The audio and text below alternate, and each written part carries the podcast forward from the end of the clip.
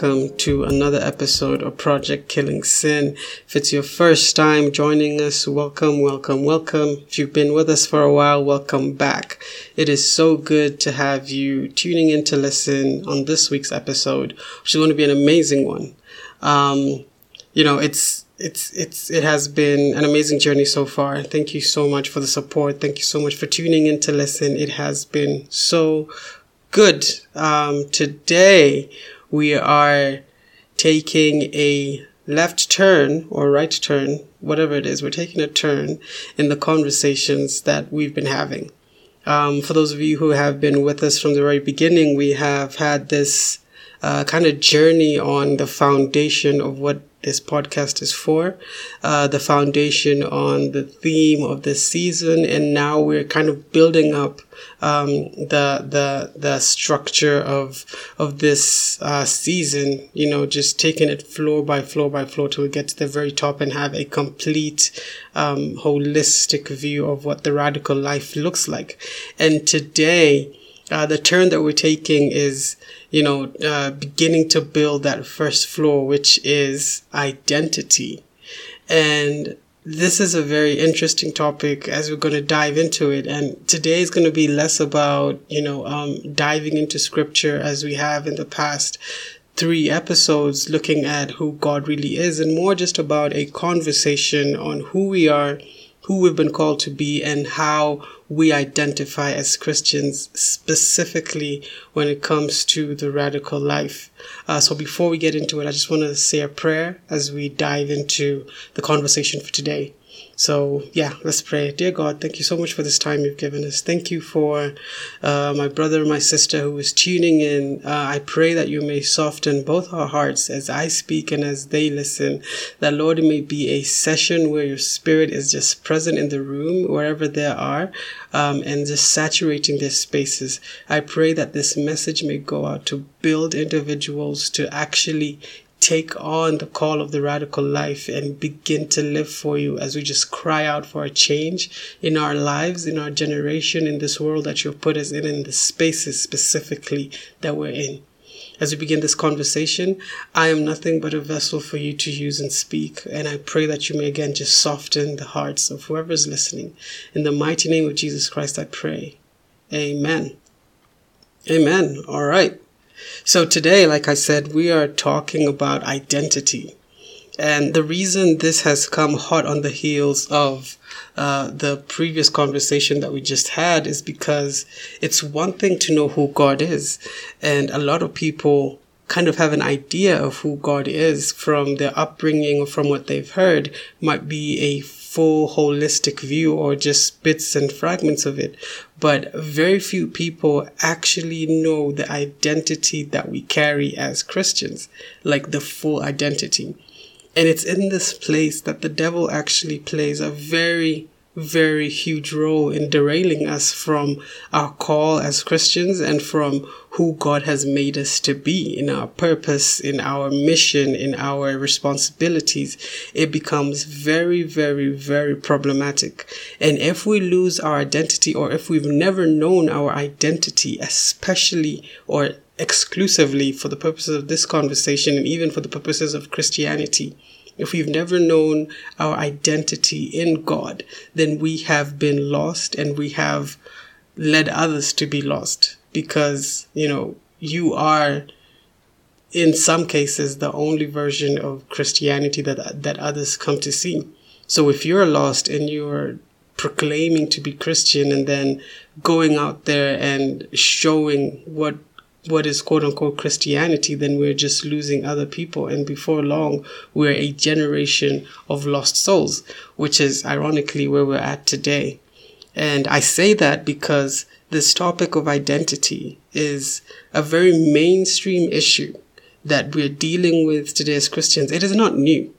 It is just very mainstream and it is, it is something that is being capitalized on and it is being twisted, it is being just destroyed, and it is being molded into, into something that it really is not for the purposes of derailing the word of God and frustrating the kingdom. And the reason why we're having a conversation on this today, among many other reasons, is because it is vital to know who we are. It is, it is to our detriment if we live as Christians and do not know who God is and who He has called us to be and who we are in Him. And for this purpose, uh, we're going to start with who God says we are. And for this, we're just going to dive into um, the book of Genesis, which is where we were last week, um, as we were just winding up the, you know, the the conversation on who God really is and what it looks like to live radically for God and what the radical, like who the radical God actually is. And we were on like the first few chapters of uh, sorry the first few verses of chapter 1 and again if you've not heard that conversation i would encourage you to just go back and get a full context of where we're at before you know we we continue with this journey it is very very essential we are intentionally building this thing up in a, in a in a very specific way that will allow us to have a holistic view of the radical life and today um, like I said, it's not going to be too many Bible scriptures. Actually, I think this might be the only one, the, like the only major one, our anchor verse. Uh, the rest I'll just be throwing them in there. Uh, but I, I kind of want to just show us from the Bible what our identity is as Christians in the radical life and why it is essential for us to always, always know our identity, to know who we are. And this is Genesis 1, 26 to 29. And I'm just going to read it out. This is in NLT. And it says, Then God said, Let us make human beings in our image to be like us. They will reign over the fish in the sea, the birds in the sky, the livestock, all the wild all the wild animals on earth and the small animals that scurry along the ground. So God created human beings in his own image. In the image of God, he created them. Male and female, he created them. Then God blessed them and said, Be fruitful and multiply. Fill the earth and govern it. Reign over the fish in the sea, the birds in the sky, and the animals that scurry along the ground. Then God said, Look, I have given you every seed bearing plant without, uh, throughout the earth, sorry and all the fruit trees for your food. And I have given every green plant as food for all the wild animals, the birds in the sky, and the small animals that scurry along the ground, everything that has life. And that is what happened. Then God took, so this is verse 31. Then God looked over all he had made, and he saw that it was very good and evening passed and morning came, marking the sixth day. So here we are in this one verse. Uh, sorry, in this in, in this first chapter, we are seeing in this collection of verses our let me say textbook identity, like the definition of who we are. And the the the the very main thing is we are made in the image of God. We are an image of the living God. Let that really sink in because sometimes we are we are so bombarded by life that we forget who we actually are. See, the Bible said God said, Let us make human beings in our image to be like us. Now, this statement is very problematic today because of how it's been taken out of its context and how it has been made to say something that it is not saying. What it is saying is that we are an image of an object. All right? An image is a stripped down version of the object in that you can only see um, so if we give a very basic example of an image in a mirror, if I were to maybe um, like hold my phone up to a mirror, the image would, would only show the length, the width, and the height, you know?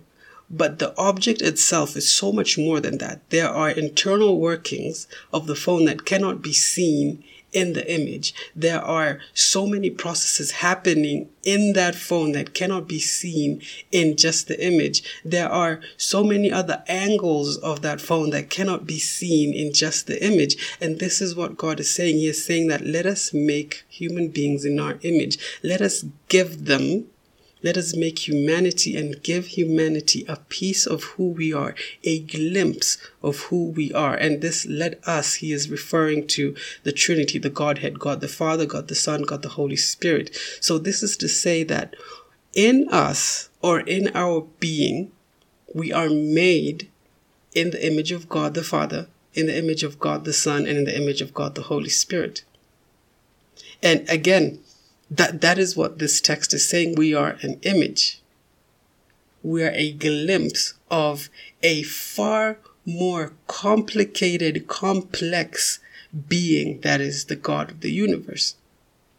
What it is not saying, which is what a lot of other new age religions and other, you know, other, other practices like to coin, what it is not saying is that we are gods. All right? It is not saying that we have divinity within us. This text is in no way implying that we can dare, that we have the capacity to go toe to toe with the God of the universe in any way, shape, or form. We are nothing but an expression, and we talked about that term in the last few, um, in the in the last episodes, as, as we were talking about the expression of the Holy Spirit. We are an expression of God's love because He took His time, unlike creating like He created, where He said, Let there be. In this instance, He said, Let us actually make, let us get into the process and actually create. And in that creation, we see Him leave a unique fingerprint on us that is not in any other design, that is not in any other creature, that is seen that exists in the world that we know and even in the world that, that, that, that God was creating. And this is where the idea of the quote unquote image comes in. God took his time to create us. And not just that, but to breathe life into us. As you read later down, you will see the breath of life that he gives us. And this is what it means to be an image of God. It means that we are connected in a very unique way that no other creature is connected to the God of the universe. And this connection is where our identity is. And then this connection is where the devil capitalizes on, on our identity to skew and to make sure that we are never connected to God. So again, I just want to give this example, going back to the example of the phone. So I have held up the phone to the mirror. If I take away the phone, what happens to the image in the mirror? It disappears. It's a very simple example, but then it is so profound because we're living in a time where we have been convinced that as images of the object of our faith, who is God, that we can exist, that it is possible for us to exist without the object. We have been deceived to think that an image can exist without its object. That is impossible.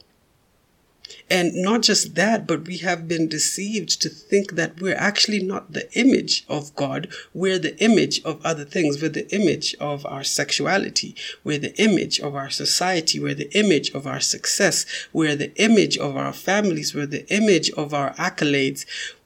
There have been substitute images that sorry there have been substitute objects that have been put and we have been deceived that we are the image of these things. And not just that it has gone a step further because now we're seeing the whole quote unquote woke culture where everyone wants to break away from any object that describes them and want to create their own object. So now the image is forcing itself to become an object. And that is so problematic because now we can just see the damage that this has brought.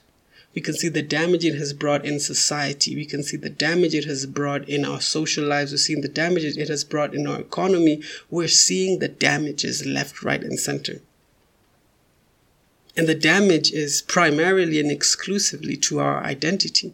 Because if we lose our identity, when we cannot identify ourselves in the creator of the universe, then we identify ourselves with the master of this earth. And the master of this earth is the devil. And it's as simple as that. And I know that that is might be a huge bombshell to some people because we kind of have this idea of a very false idea that we're living in a time when we can gray the lines, where we can blur the lines between good and evil and still be on the side of good. This is a this is a lie and it, it is an attack on our identity. There is no gray area between good and bad. And it is implied, heavily implied, and it is exclusively said in the Bible that it is either you are for God or not for Him. You're either for God or for the devil. There is no in between. And when you think that you're in between playing both sides, you're actually playing on the side of the devil.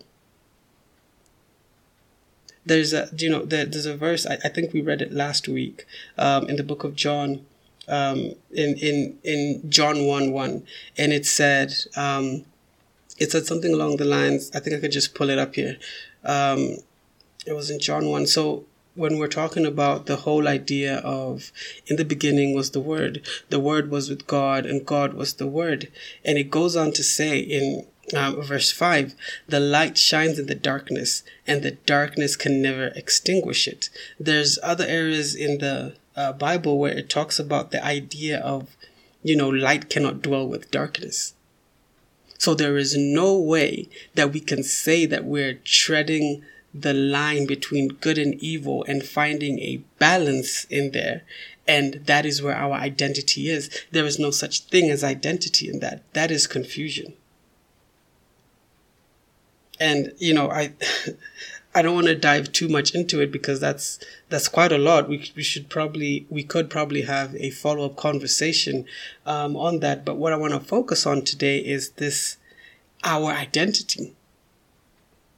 So so far we have kind of um, seen what our identity is in Christ, and we've seen this whole idea of the lie that the devil is bringing in our lives, where he is saying that you know you are you can be you can create your own identity and that you don't need to be connected to the object of your faith. You can actually be connected to another object. In fact you can be the object. And we've seen how problematic this is. And i would go a step further and even just explore and expose some of the tricks that the devil is using and the main one in this time that we're in is sexuality I know I just mentioned it, but allow me to go deeper into this just a bit. We are living in a time where our identity is our sexuality. And this might not seem or look problematic until you actually dive into the issues that we're dealing with today as humanity when it comes to our sexuality.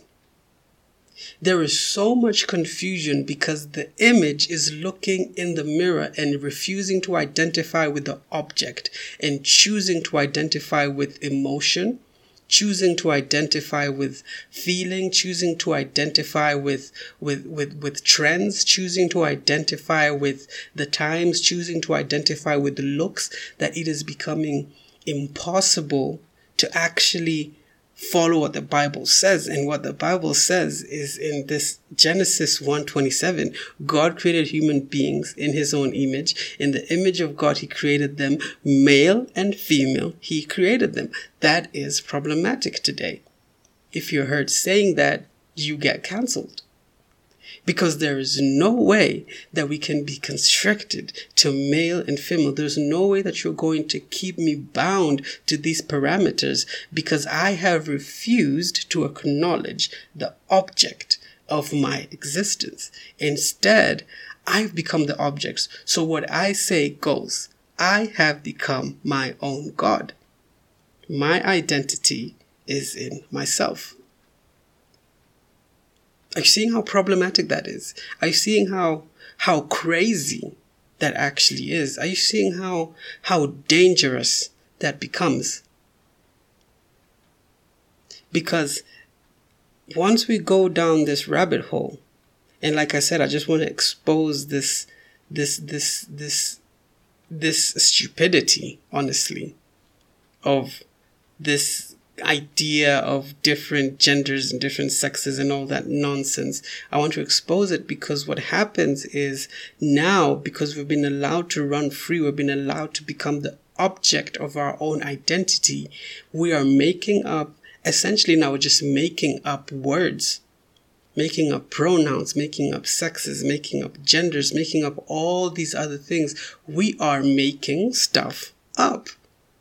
And why are we doing that?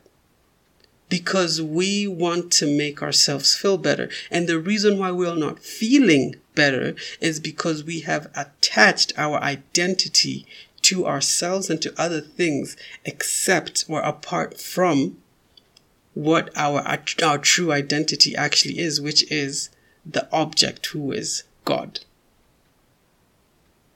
And that might not sit right with a lot of people, but this is the truth.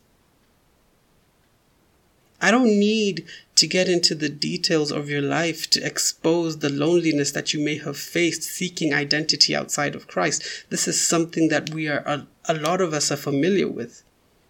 Personally, I know I am. Growing up, I was completely lost in my identity. I was searching left, right, and center, lost specifically in my sexual identity. And I identified as homosexual. I identified as, as, as a trans lover. I identified as so many things just to make myself feel better. I was running through the whole LGBTQ community to try and find my identity. And for you, it might not be that you have gone down this road. Maybe it's been that you have gone down the road of accolades. You have been going from degree to degree, going from course to course, going from school to school, trying to find your identity. Or it could be that you're going from relationship to relationship. It could be that you're going from achievement to achievement, trying the best that you can to find your identity. And I can tell you for a fact, you are chasing the dragon. And for others, it could be that we are going into in, in, into into substance abuse. We're going into you know chasing chasing the high because our identity is found in the kind of feeling that these things bring. And I need you to understand this is not dismissing. This is, I am, I am, I am not dismissing the pain. I am not dismissing the hurt. I am not in any way, shape, or form dismissing the very real trauma that has come, that has led us, a lot of us, to chasing the things that we're chasing.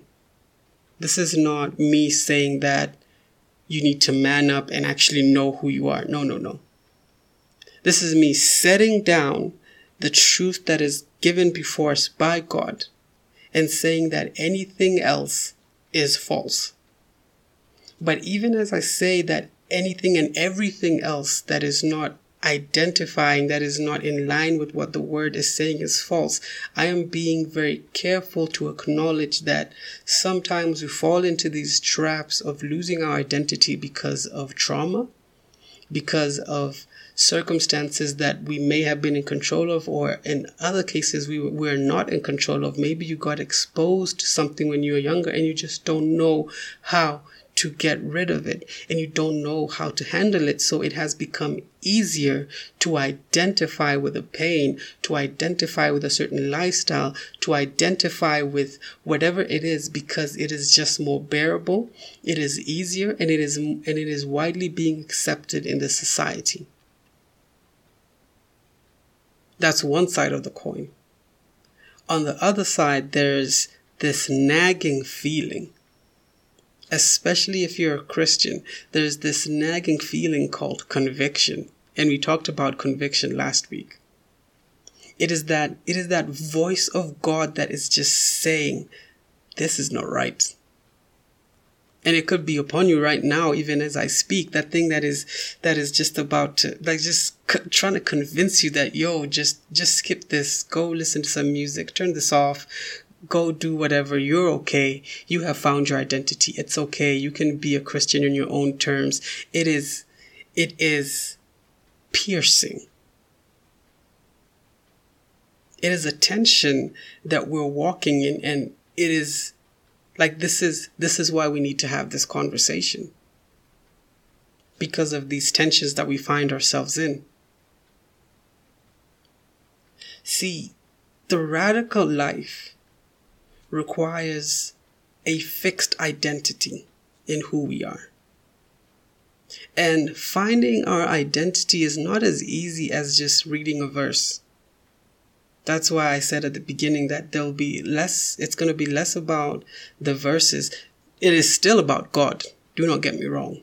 It is still about God, but it's less about the verses and more about a conversation because our identity, when it is lost, it's not as easy, like I said, just reading a verse and finding it. It is, it is doing a deep soul search, diving into our past and it could be you know suppressed memories. It it could be suppressed trauma. It it could be just a laziness to actually address the issues that we're dealing with or or just a lack of strength to actually go through with it.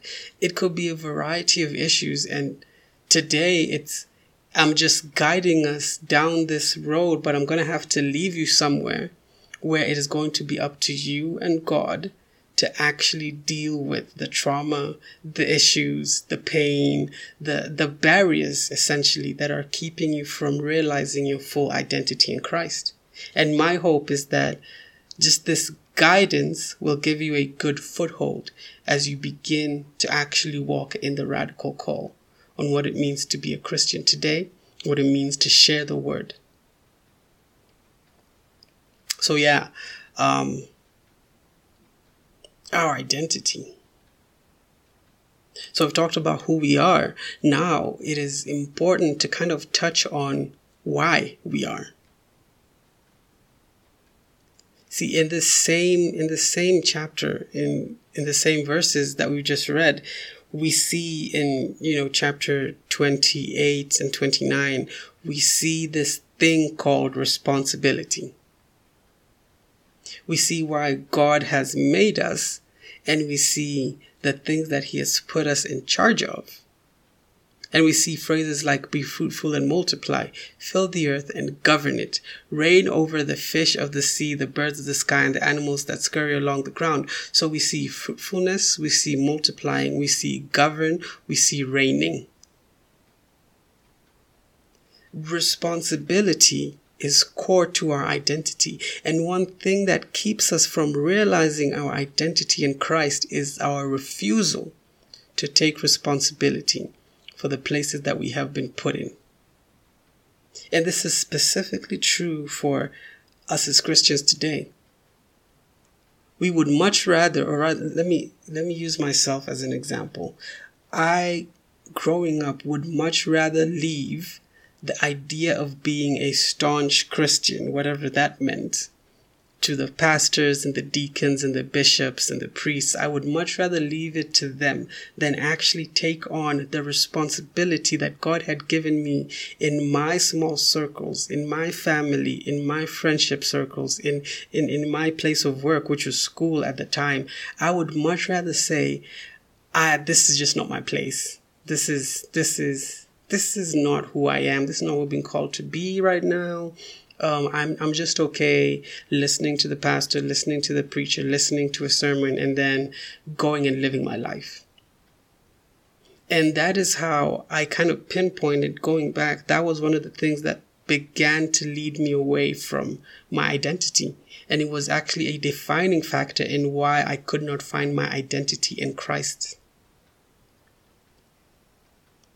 See, when you neglect the whole idea of responsibility, godly responsibility, then you lose out on the fullness of your identity. And what is our responsibility?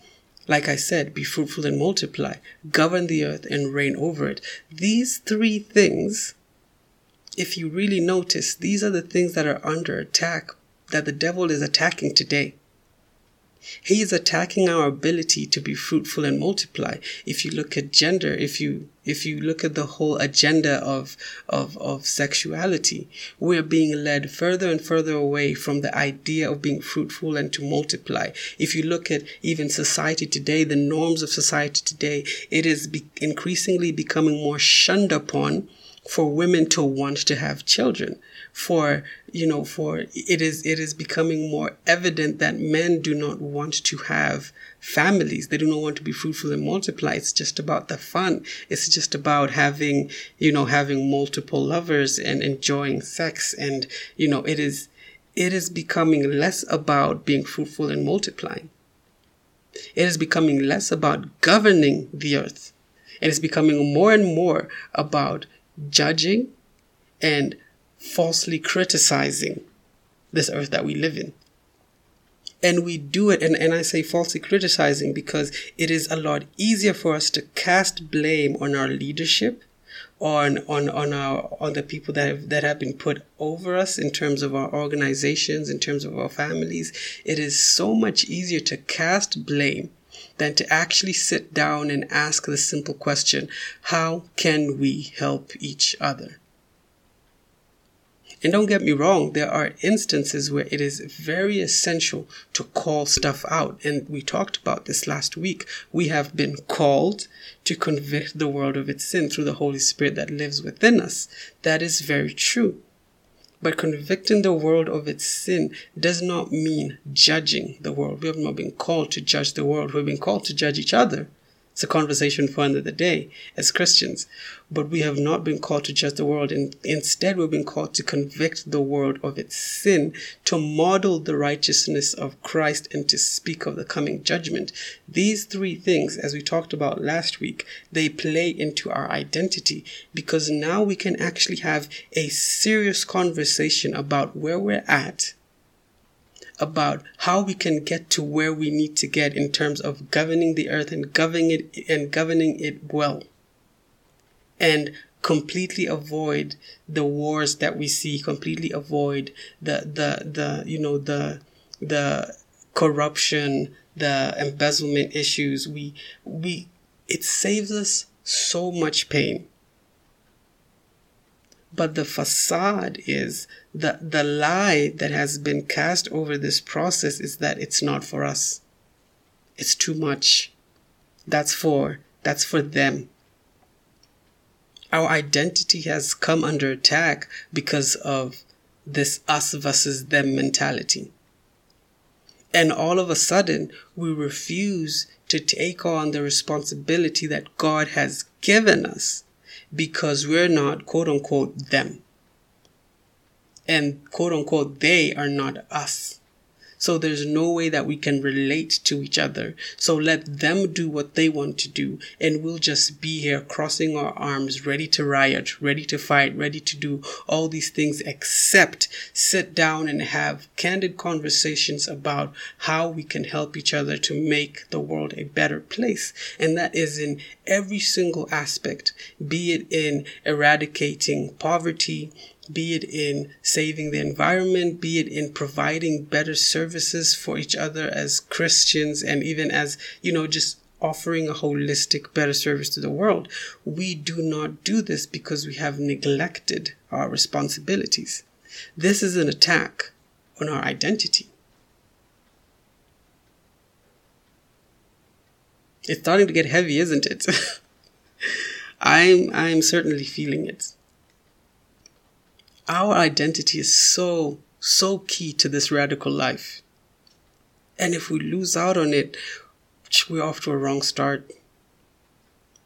You could know God. You, you know, I know people who know the Bible inside out. They know what everything says about everything, but they don't know themselves. And again, that is another problematic phrase because it has been hijacked by the devil and it means something that the Bible does not mean it to mean. See, the Bible talks about the idea of love your neighbor as you love yourself. But the full context of what that verse actually means is you cannot love yourself if you do not know how God loves you. So essentially, if you do not know your identity in Christ, you cannot love yourself. And if you cannot love yourself, then you don't know how to love your neighbor. But the, but, but the devil is coming in and saying that, you know what? Forget God. Love yourself however way you want to love yourself. And then love your neighbor if you think they need to be loved. Isn't that the message today? It's like, I'm just not going to love you. I'm going to ask you a bunch of questions. Do you agree with my values? Do you agree that ABC is one, two, three? Oh, you don't? Get away from me. I'm going to cancel you. You are worthless. And it becomes an insult after insult after insult, an attack after attack after attack. And it breeds so much anger. And by the end of it, we don't even know what we're fighting for. We don't even know why we're arguing. We don't even, we cannot even articulate the issues that we're dealing with that, that is leading to so much division. Instead, we're just so hyped and so ready to cancel, so ready to fight, so ready to, to slander. And we're just lost. We're all just lost. And that is so problematic. Our identity is key as Christians today in this life that we're living. And I kind of want to talk about, kind of just pivot into, uh, kind of go deeper into what, what God is actually saying in these verses. See, when, when, when He gives us the responsibility, if you really understand, like if you can really, really look into it, there are a couple things I want to show in the responsibility that He has given us, He has given us our purpose for identity. And our purpose, it's kind of, I split it up into three. And the first one is to worship. See, when we're being fruitful and multiplying, we're in worship with God. We are living for Him we are doing that thing that He has told us to do, and it gives us a gladness in our hearts. It gives us a gladness in our lives. We are in worship. And being fruitful and multiply does not exclusively stand in reproduction. It means taking what He has given us and making good of it and multiplying it for the benefit of those who are to come. That is what worship is looking to God and saying, God, you have given me this one thing. Show me how to make more of it in your name that I may please you. That is worship. The second one is we are made to proclaim. See, when he says, govern the earth, when you govern, you are put in, in charge of a jurisdiction, and that jurisdiction must know who you stand for. We are called to proclaim. It's not exclusively in our words, but in how we live our lives. We are called to model the goodness and graciousness and righteousness of God over all creation. And for some of us, the jurisdiction that we have right now is, you know, the jurisdiction that we have is very different and it changes over time with the seasons. So, for instance, if you're a student, your jurisdiction is your class. If you're you know, a parent, your jurisdiction is your family. If you are an employer, your jurisdiction is your company. If you are a leader, a church, your jurisdiction is the congregation. You have been called to govern it. And how do you govern? By proclaiming the decrees of the Lord. And then the final one is we are made to rejoice. And we see this when it says, We shall reign over the fish, the birds, the sky, and the animals that scurry along. This is a form of rejoicing. To have an effective reign means that your subjects take delight in you. To the point where even when you are not present, they are, they are in gladness under submission to all that you have commanded them to be. And again, this is not to say that we go and give physical instructions to the fish of the sea, and the birds of the sky, and the animals. No, no, no, no, no. When we rejoice in what God has given us, then we're beginning to operate in that phrase that he says, we are made in the image of God. See, to God, as we see in the Bible, all creation bows down to him because of his goodness. So when we reign over the things he has given us, being made in the image of God, these things will bow down not to us, because we are the image, we are pointing to an object, but they will bow down to us because they see us and see the object that is being reflected off of us. And we cannot achieve this if we are not in rejoicing to the Lord our God. This is our identity. But see, the problem is, even with these three things, sin has come into the picture. And there is a distortion in how we worship. There is a distortion in how we proclaim, and there's a distortion in how we rejoice. And God's mission to us today, or ever since sin got into the world, has been to restore the order that He gave us the responsibilities that he gave us. And he has, through the death of Jesus, through his mighty hand, and through the indwelling of the Holy Spirit, began that restoration that will be complete on the final day when we are fully restored in him. So for us today, our identity, it is we are being dragged back to the back to the beginning with a view of the future where we are told this is how it was meant to be.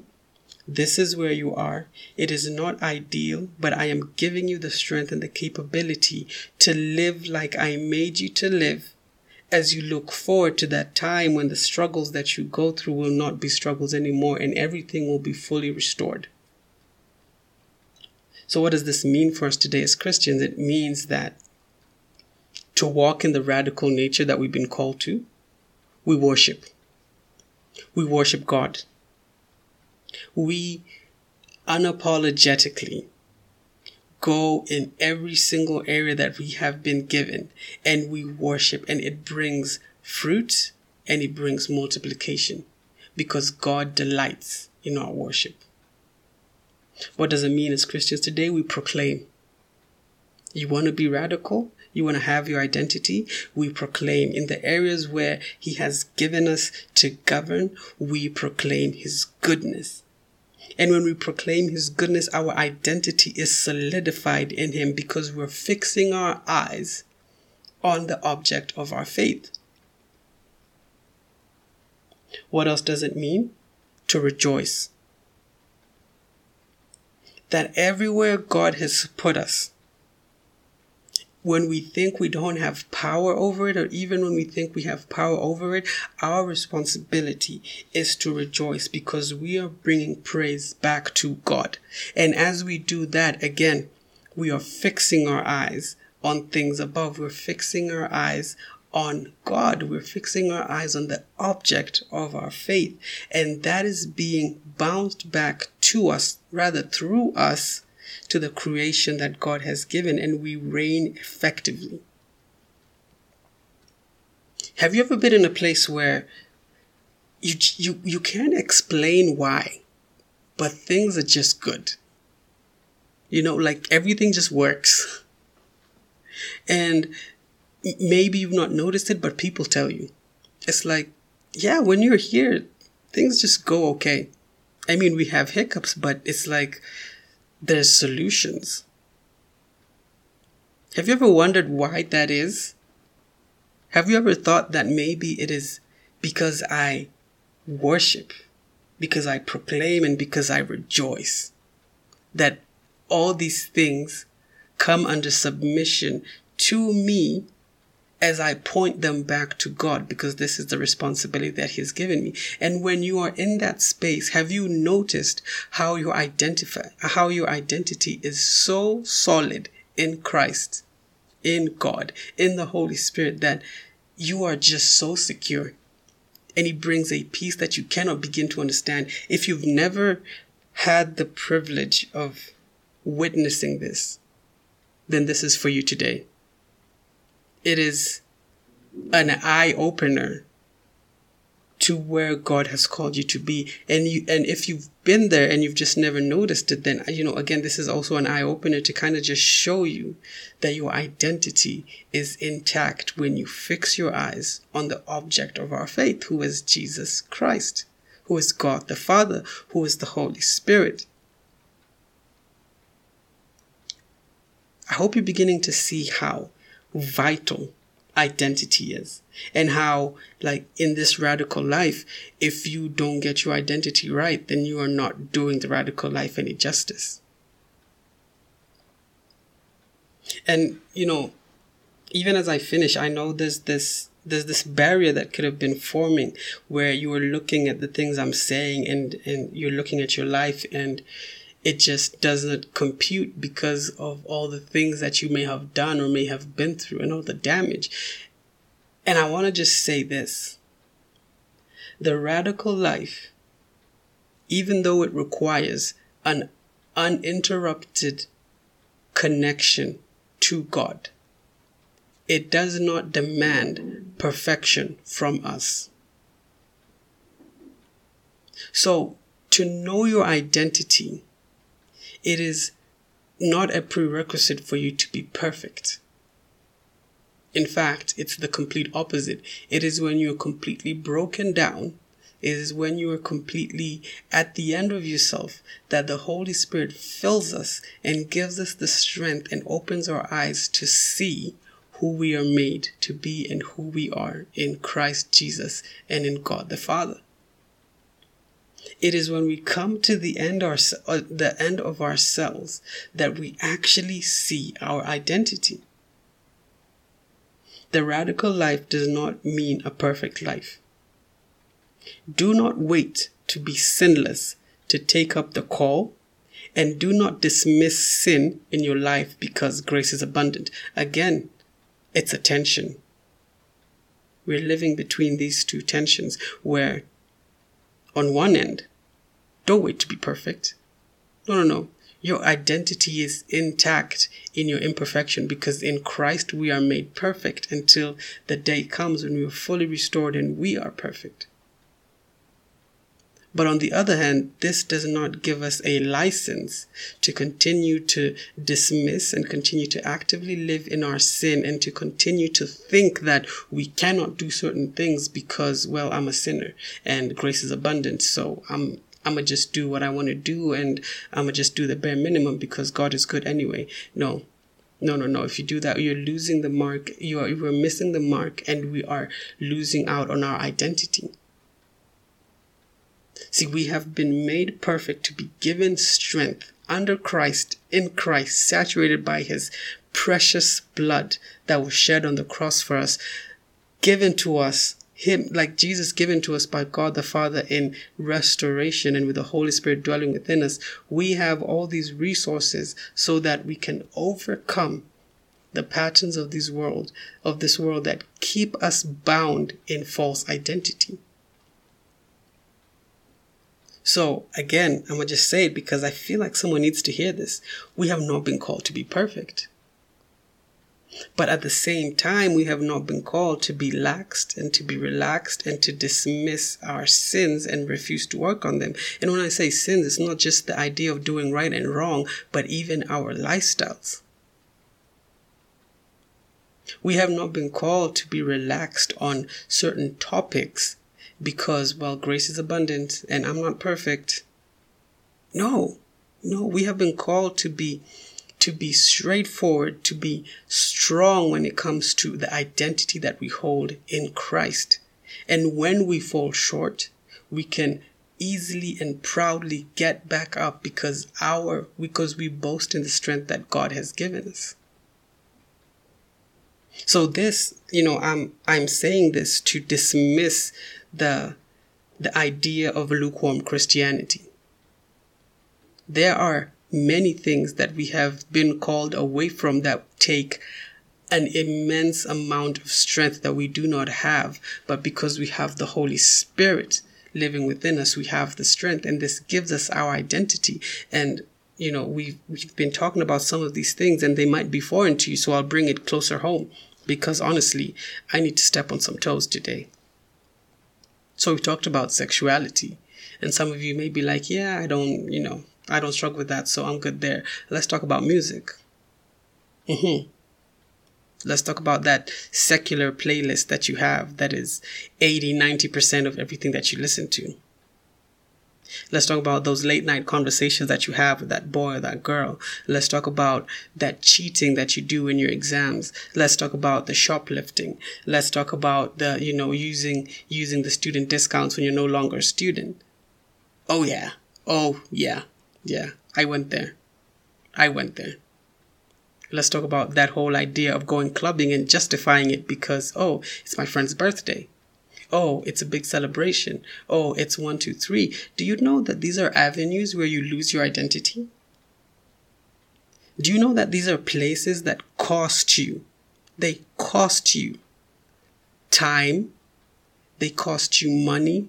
They cost you resources that could otherwise go into solidifying your identity and helping you walk in the responsibility that God has given you. And don't get me wrong, God redeems the time. God is outside of time. So when, when we give him our yes, he works in us. But remember, we are not outside of time. So if God will redeem the time when we're 30 years old, guess what? You've lost 30 years. And if we're not serious with rooting ourselves in Christ to find our identity as young as we are, especially even as you're listening to this now, if you're not serious as this ends to go to a quiet place and just be ruthless with the sin in your life and the things that are holding you back from identity. Actually knowing who you are. Trust me, God will redeem the time when you eventually get there. But you will have lost the time. Identity, radical life. These, these two things, they go hand in hand. When you know who you are, trust me, nothing can stop you. Because in your knowing who you are, you know who you're from. You know where you're from. You know who made you. You know who your father is. And when you know that your father is the creator of this universe, what devil is going to stand up against you? This is why it says that the weapon may be formed, but it will not prosper. It is not to say that you will not go through a difficult time. You will. In fact, it will be a lot more difficult. But it is to say that no matter how many times that difficulty comes, no matter how many times you fall, no matter how many times you feel like you're drowning, no matter how many times, you will stand strong because you have an identity and that weapon will not prosper. It will be formed, but it will not prosper. In the name of Jesus, it will not prosper. Because we know our identity. And I just want to finish with this. And again, we'll probably get into it um, later on in the season or, or, in, or in more episodes to come. But identity means drawing to the object of our faith, who is God. And how do we draw close to God? How do we draw close to, like, how we do, how do we ensure that our identity remains intact? By doing a couple things. Prayer. Oh, yeah. You pray. Second thing, Bible reading. And I'm just mentioning these now, but we're going to get deeper into these. And the third thing, which is the most important one, fasting. Oh, and I know there I've probably stepped on a lot of toes, but I don't care. It's essential to your identity. And that's all that matters here. If we're not doing these three things on a regular, then we are not fixing our eyes on the object of our faith and we are easily being turned away to other objects or even being deceived that we ourselves are the objects. We must be in prayer constantly. The Bible says, pray without ceasing. We must read the Bible. It says, meditate on the word day and night. We must be in fasting to deny ourselves the things of this world so that we can have a heightened sense and a heightened experience of the things that are above. And Jesus talks about this and he says that some things, that higher level of access, it requires fasting. These three things solidify us in our identity and they help us take on the radical life. So, my question to you today, as I just finish, is Are you walking in the radical life that Christ has for you? Do you know your identity in Him? Do you know the things that He has called you to? And if you don't, are you beginning to consider that there's so much more at stake here than just calling yourself Christian? Are you beginning to consider that it is it is a larger fight that you're in and your identity is at the core of this because that is where we get to know who we are and why we are where we are. We get to actually walk in this in the jurisdiction that God has put us in to govern well, to reign well, to be fruitful and to multiply. Are you beginning to consider these things? And if you are, my challenge is to take a couple days to just ask God, man, I just, I need you, Father. I need you help me my identity. And for some of us, it's going to be a very difficult conversation because it might, it might look and it, it, it is for a lot of us going to be confronting past hurts is going to be dealing with barriers, dealing with dealing with obstacles that we have put in our own way, dealing with things that have been done to us in circumstances that we did not want that have skewed our identity. And for others, it will look like actually standing up to things that we have put, to systems that we have put, to, to, to posts that, that we have made and going back on our word essentially to say that I was wrong here. And now I see things differently and it it's it's, it's going to be difficult. It's going to be difficult but i urge that as we continue on this journey there's so much more to come in this season that is going to equip us to have the strength to walk in our identity.